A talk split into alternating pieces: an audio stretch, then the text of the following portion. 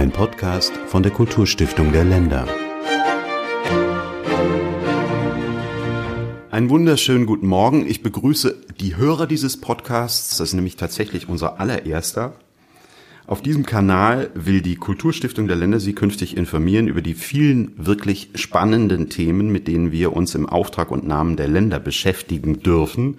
Mein Name ist Hans-Georg Möck. Ich bin hier im Haus verantwortlich für die Kommunikation. Und mir gegenüber sitzt Herr Professor Dr. Markus Hilgert, Generalsekretär der Kulturstiftung der Länder. Guten Morgen, Herr Hilgert. Guten Morgen. Herr Hilgert, Sie sind, Sie sind sowas wie der Vorstandsvorsitzende, kann man sagen, der Kulturstiftung der Länder. Das kann man so sagen. Offiziell ist der Titel Generalsekretär, aber gemeinsam mit äh, meinem Stellvertreter Frank Truffner bilde ich den Vorstand der Kulturstiftung der Länder.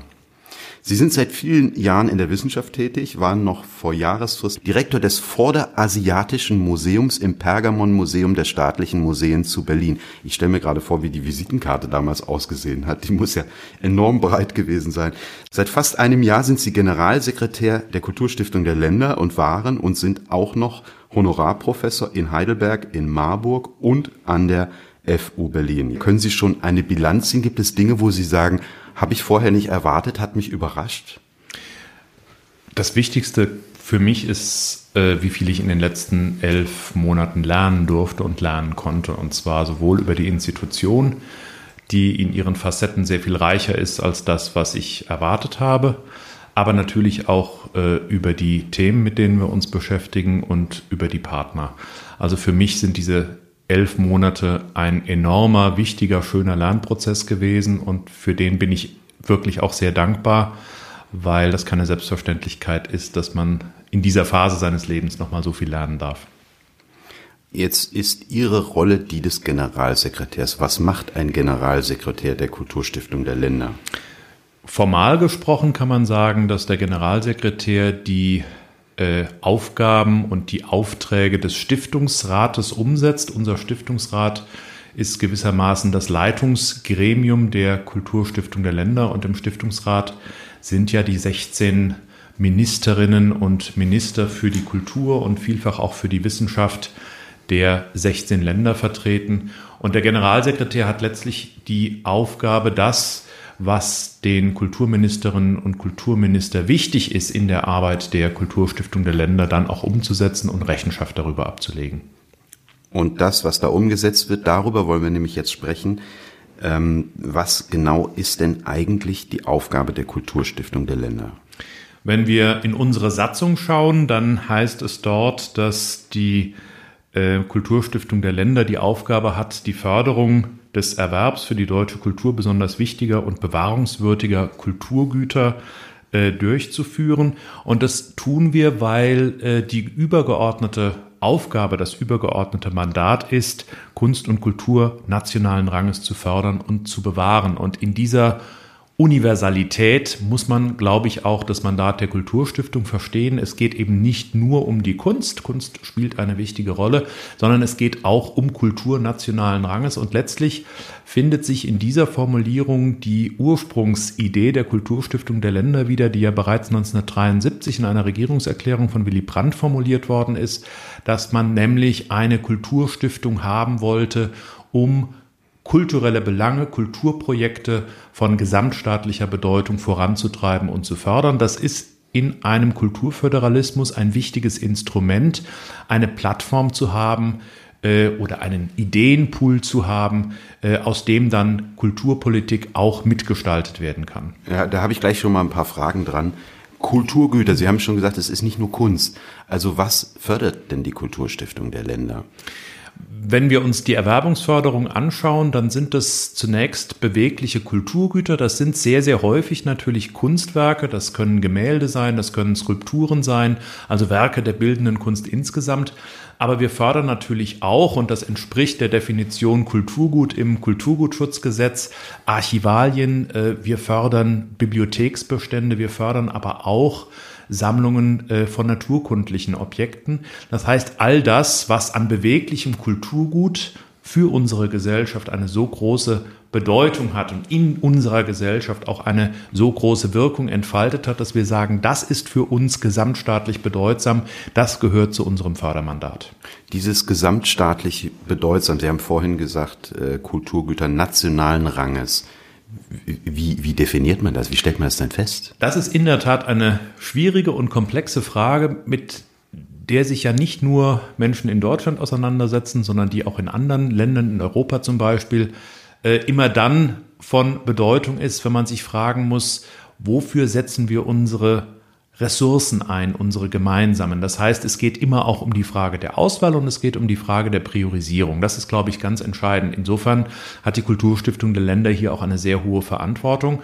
Und wir sind der Ansicht, dass äh, ein gesamtstaatlicher Rang oder eine gesamtstaatliche Bedeutung dann vor allen Dingen gegeben ist, wenn sich zeigen lässt, dass ein Werk oder ein Objekt für die Menschen an einem bestimmten Ort, aber auch über diesen Ort hinaus über einen längeren Zeitraum hinweg eine besondere Bedeutung entfaltet hat. Also wenn die Menschen mit diesem Objekt leben, wenn sie sich damit identifizieren können, wenn an diesem Objekt eine Geschichte hängt, die eng mit einem Ort oder mit einer Familie oder auch mit einer Region verbunden ist. Insofern ist, glaube ich, für uns auch ganz wichtig, uns immer daran zu erinnern, dass wir natürlich nicht nur die global bedeutsamen Künstler und Kunstwerke fördern wollen, sondern wir wollen natürlich auch in den Regionen fördern, dort, wo auch wichtige Kunst produziert worden ist, wo es wichtige naturkundliche Sammlungen gibt, wo es Bibliotheken oder Archive gibt, die für die Region und für das kulturelle Selbstverständnis der Region eine besondere Bedeutung haben. Da setzt die Kulturstiftung der Länder an. Aber wichtig ist, dass wir eben über die Qualität, über die Authentizität eines Werks hinaus auch Aussagen machen können zur Wirkung, die das Werk durch seine Rezeption an einem bestimmten Ort entfaltet hat. Das war jetzt die Erwerbungsförderung. Die Kulturstiftung fördert ja auch noch andere Dinge wie beispielsweise auch Ausstellungen. Ich glaube, im Jahr 2019 sind es zwölf Ausstellungen, die von der Kulturstiftung der Länder gefördert wird. Ähm, was kommt noch dazu? Also zunächst einmal ist die Ausstellungsförderung enorm wichtig für uns. Es gibt seit ähm, 2009 diesen Topf, äh, den die Länder uns zur Verfügung gestellt haben, eine Million Euro pro Jahr, um Ausstellungen mit überregionaler Bedeutung äh, und einem besonderen Vermittlungsanspruch zu fördern. Das ist ein wichtiges Instrument, einfach auch um zu zeigen, ähm, was Kultur ist, ähm, wie sich Kultur vermitteln lässt und warum es wichtig ist, dass man Kulturgüter bewahrt. Also insofern erfüllen wir damit auch unseren eigenen Vermittlungsauftrag. Daneben ist ein sehr weiteres, äh, ist ein weiteres sehr wichtiges Thema die Restaurierungsförderung, denn äh, die Bewahrung von Kunst und Kultur ist immer auch etwas Physisches, immer auch etwas Materielles. Und Sie können sich vorstellen, dass wir ja vor allen Dingen über Kulturgüter sprechen, die schon ein gewisses Alter haben. Und die müssen konservatorisch betreut werden. Das ist nicht immer kostengünstig. Und insofern ist es wichtig, dass wir auch das äh, nicht nur im Bewusstsein verankern, äh, sondern dass wir tatsächlich auch selbst etwas dafür tun. Und deswegen ähm, ist die Kulturstiftung der Länder schon seit langem in diesem Bereich engagiert, zum Beispiel im Bündnis Kunst auf Lager. Und wir wollen tatsächlich jetzt in Zukunft äh, unsere Anstrengungen auf diesem Gebiet auch ausbauen und äh, auch unseren finanziellen Spielraum in dem Bereich erhöhen. Also ich fasse das jetzt mal zusammen. Es geht im Schwerpunkt um die Förderung von Erwerbung. Das heißt, die Kulturstiftung der Länder fördert Museen bei der Erwerbung von Kulturgütern, bei der Restaurierung, bei der Dokumentation und auch der Präsentation. Das heißt im Grunde, es gibt die Auflage, dass wenn ein Kulturgut gefördert wird, dann muss das eigentlich muss das auch der Öffentlichkeit gezeigt werden. Unbedingt. Denn das ist auch für uns äh, ganz zentral. Wir fördern aus Steuermitteln. Letztlich geben wir der Gesellschaft etwas zurück, was die Gesellschaft gemeinschaftlich aufgebracht hat. Und deswegen äh, gehört es zu unseren Fördervoraussetzungen, dass die von uns geförderten Einrichtungen einen plausiblen Plan vorlegen, wie ein Werk oder wie äh, Teile einer Bibliothek beispielsweise der Öffentlichkeit zugänglich gemacht werden sollen in Zukunft. Da kann die Digitalisierung und die digitale Vermittlung eine wichtige Rolle spielen, aber uns ist eben auch wichtig, dass Dinge, die wir gefördert haben, nicht im Depot verschwinden, sondern dass sie nach Möglichkeit, wenn es konservatorisch zulässig ist, auch in Dauerausstellungen dann den Menschen zur Verfügung stehen. Das ist für mich tatsächlich eine der zentralen Voraussetzungen. Wir fördern durch die Gesellschaft und wir fördern vor allen Dingen für die Gesellschaft. Weswegen Sie und der stellvertretende Generalsekretär Herr Professor Dofner und unsere Dezernenten permanent durch Deutschland reisen und bei Präsentationen, Presseterminen dabei sind äh, und erklären, was wir machen, warum wir das machen, welche Metaphysik dahinter steht, über die wir ja gerade sprechen, ähm, so dass sie äh, wahrscheinlich viele Tausende von Kilometern im Jahr durch Deutschland reisen, um äh, Deutschland zu erklären, was wir hier tun. Das ist richtig, äh, aber nicht nur um Deutschland zu erklären, was wir hier tun, sondern auch um deutlich zu machen, wie wichtig es ist, dass wir uns um die Pflege unseres kulturellen Erbes bemühen, dass wir anhand unserer eigenen Sammlungen und kulturellen Sammlungsbestände verstehen, warum äh, solche Bestände in der Gesellschaft fest verankert sein müssen, warum deren Integrität so wichtig ist, warum es wichtig ist, sich darüber Gedanken zu machen, wie man sie im Notfall schützt. All das sind Themen, die zum großen Thema des Kulturgutschutzes gehören und äh, das ist etwas, was uns allen sehr am Herzen liegt, denn ähm, Kultur und insbesondere die materielle Kultur bedürfen des Schutzes und äh, der wirklich beklagenswerte Brand der Kirche Notre Dame in Paris hat gezeigt, wie verletzlich Kulturgüter sind. Und insofern ist dieses Werben, ist diese Rede äh, von der Bedeutung der Kultur und auch der materiellen Kultur für unseren gesellschaftlichen Zusammenhalt eben keine Lehre, sondern es ist tatsächlich eine Rede, die äh, dazu führen soll, dass wir uns äh, intensiver als in der Vergangenheit um unser gemeinsames kulturelles Erbe bemühen. Nehmen wir mal zwei Beispiele. Wir haben eine Handschrift aus dem Nibelungenlied gefördert. Wir haben die Tagebücher von Alexander von Humboldt gefördert. Ähm, und das hat vielfältige ähm, Konsequenzen für die Wissenschaft, für die Öffentlichkeit, für die museale Welt. Ähm, welchen Zweck kann man sozusagen daran festmachen? Also welche Folgekonsequenzen hat das für die, die dann damit umgehen können? Oft ist es ja so, dass man die Konsequenzen in, in letzter Instanz gar nicht abschätzen kann. Äh, im, Im Voraus, wenn man sich das Beispiel Tagebücher Alexander von Humboldts anschaut, dann ähm, war natürlich seinerzeit klar, wie bedeutend diese Erwerbung ist und wie wichtig es ist, dass diese Tagebücher äh, auch in Deutschland verbleiben und in deutschen Institutionen oder in einer deutschen Institution zugänglich sind. Und jetzt zeigt sich allmählich, äh, wie großartig diese Quellen für die Forschung sind. Da eröffnen sich Forschungsperspektiven, die man vielleicht am Anfang nur ahnen konnte. Ähm, jetzt geht man sozusagen Stück für Stück durch, durch diese Tagebücher und liest sie vielleicht auch jetzt nochmal mit einem veränderten Blick, denn wir haben in Deutschland ja im Moment eine, eine sehr intensiv geführte Debatte um die koloniale Vergangenheit Deutschlands, auch um Objekte aus kolonialen Kontexten. Und in diesem Zusammenhang fällt auch immer wieder der Name Alexander von Humboldt. Und ich glaube, dass ähm, man vor diesem Hintergrund, also vor dem Hintergrund sich verändernder gesellschaftlicher Diskussionen und auch eines sich verändernden gesellschaftlichen Blicks auf bestimmte Themen äh, die Bedeutung solcher Erwerbungen nie hoch genug äh, gewürdigt werden kann, auch schon im Vorhinein, weil ganz klar ist, dass wenn diese hochwertigen Objekte, auch für die Wissenschaft bedeutsamen Objekte einmal vorhanden sind, dass dann eine große Dynamik entsteht für die Forschung, aber eben auch für die Vermittlung und letztlich muss man ja sagen, auch für das Selbstverständnis von Kulturinstitutionen. Und diese Bedeutung, die wollen wir in den zahlreichen Podcasts, die wir teilweise schon in Planung haben, erzählen mit verschiedenen Interviewpartnern. Aber nach Erwerbung, Restaurierung und Ausstellungsförderung gibt es ja auch noch die institutionelle Förderung äh, von Seiten der Kulturstiftung der Länder. Ähm, welche sind das?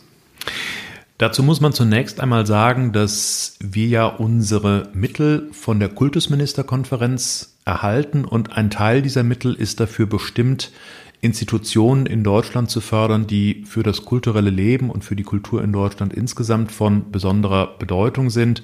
Dazu gehören zum Beispiel die Deutsche Akademie für Sprache und Dichtung in Darmstadt. Äh, dazu gehört der Deutsche Verein für die Kunstwissenschaft. Äh, dazu gehört aber auch beispielsweise ähm, die Sektion Deutschland der Internationalen Gesellschaft der Bildenden Künste. Also Sie sehen, das ist ein großes Portfolio von äh, Institutionen, die wir fördern und wo sich sehr häufig Bund und Länder gemeinsam in der Finanzierung engagieren. Insofern äh, zeigt diese Aufgabe, diese Tätigkeit der Kulturstiftung der Länder, dass unser Mandat natürlich über die äh, Erwerbung und die Pflege materieller Kulturgüter weit hinausgeht. Es geht tatsächlich um die Förderung von Kultur mit gesamtstaatlicher Bedeutung. Das sind sozusagen die klar mandatierten Aufträge, die die Kulturstiftung der Länder hat. Daneben hat ja dieses Haus sehr viele Dinge auch auf den Weg gebracht, Initiativen, ähm, kulturpolitische Diskussionen angestoßen, die dann auch Institut, zu institutionellen äh, Entwicklungen geführt haben. Da gibt es ja auch eine ganze, ganze Zahl. Das ist richtig. Ähm, die Kulturstiftung der Länder hat eine einmalige Position in Deutschland in dem Sinne, dass sie das Ohr an den kulturpolitischen Entwicklungen in den Ländern ist, wenn man das so sagen möchte. Das heißt, auch dadurch, dass wir so viele Termine in den Ländern wahrnehmen können, erfahren wir natürlich auch, welche Themen, welche kulturpolitisch relevanten Fragestellungen in den Ländern erörtert werden. Und das hilft ähm, dabei, Themen, die länderübergreifend von Bedeutung sind, zu bündeln und dann eben auch voranzutreiben. Und die Kulturstiftung der Länder hat das immer sehr, sehr vorbildlich gemacht. Meine beiden Vorgängerinnen, Isabel Pfeiffer-Pönsken und Karin von Welk, haben das wirklich virtuos getan, indem sie zum Beispiel sehr früh, Karin von Welk, das Thema kulturelle Bildung für Kinder äh, auf die kulturpolitische Tagesordnung gesetzt hat durch den sehr erfolgreichen Wettbewerb durch die Bildungsinitiative Kinder zum Olymp und den Kinder zum Olymp-Kongress, den wir ja gemeinsam mit der Bundeszentrale für politische Bildung und der Kulturstiftung des Bundes ausgerichtet haben in den letzten Jahren. Äh, inzwischen hat sich das Feld kulturelle Bildung enorm weiterentwickelt, aber am Ende der 1990er, am Beginn der 2000er Jahre war das ein neues Thema, das besetzt werden wollte und das hat die Kulturstiftung der Länder damals getan. Ähnliches könnte man sagen über die Provenienz Forschung von NS-verfolgungsbedingt äh, entzogenen Kulturgütern.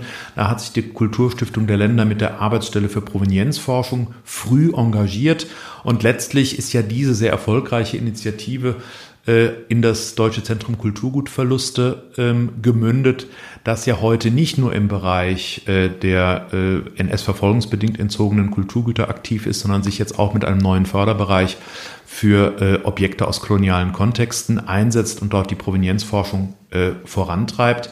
Also insofern äh, kann man sagen, wir haben immer diese Chance, diese einmalige Stellung in Deutschland genutzt, um als Plattform für die kulturpolitischen Themen der Länder zu dienen und diese dann auch zu befördern. Und das ist ein hohes Gut. Das ist gewissermaßen auch unser Alleinstellungsmerkmal. Und das ist etwas, was mir persönlich auch sehr wichtig ist, dass wir das in Zukunft äh, eben weiter tun mit den Themen, die heute aktuell sind.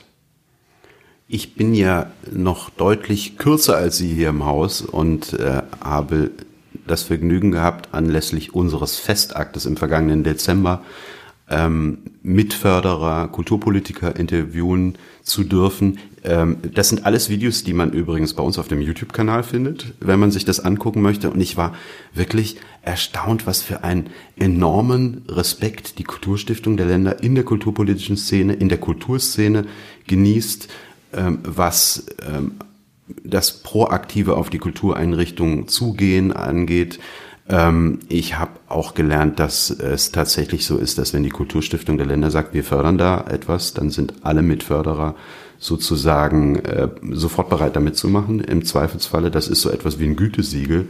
Ähm, das sind so die Kompetenzen, die im Laufe der 30 Jahre äh, die Kulturstiftung der Länder sich erarbeitet hat.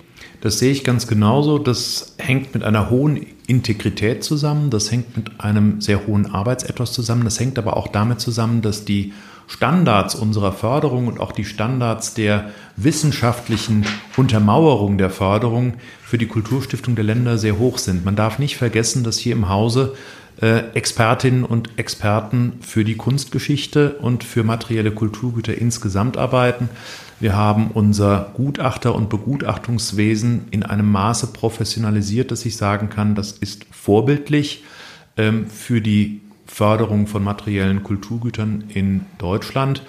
Und ich glaube, man rechnet es der Kulturstiftung der Länder auch hoch an, dass sie sich immer in einer dienenden Funktion gesehen hat, dass sie sich also nicht selbst als kulturpolitischer Akteur positioniert hat, sondern dass sie wirklich das immer getan hat, wofür sie gegründet worden ist, nämlich die kulturpolitischen Anliegen der Länder voranzutreiben und äh, zu fördern.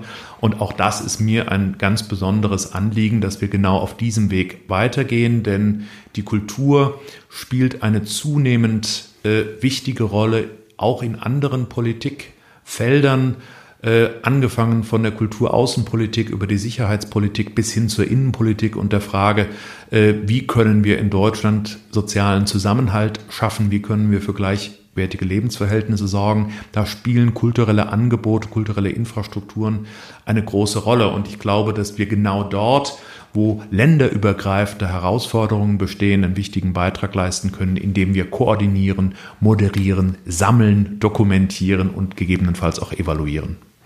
Ähm, auch da wieder ein Hinweis auf unseren YouTube-Kanal. Wir haben ja Ihre Rede ähm, aus Kuwait auf unserem YouTube-Kanal und es geht um den Impact von kulturpolitischen Maßnahmen auf Kulturpolitik ferne äh, Themenfelder.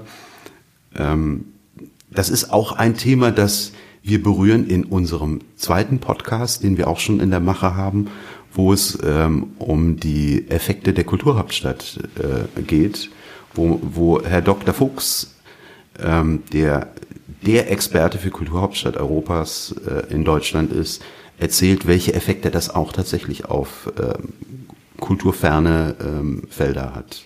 Ja, das ist ein schönes Beispiel. Die Kulturstiftung der Länder ist ja von der Kultusministerkonferenz damit beauftragt worden, den Wettbewerb um den Titel Kulturhauptstadt Europas 2025 in Deutschland äh, durchzuführen als Managing Authority.